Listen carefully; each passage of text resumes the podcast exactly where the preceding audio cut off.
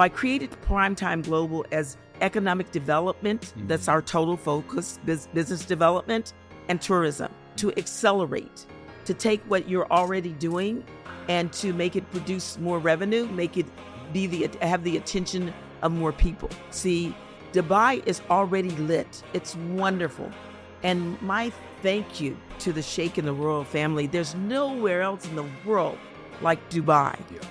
And now it's time for people to understand that Dubai is the place to come for these reasons safety, entertainment, business development, relaxation, spirituality. It has everything. And I, I want to be a part of that. I want to be a part of carrying that message.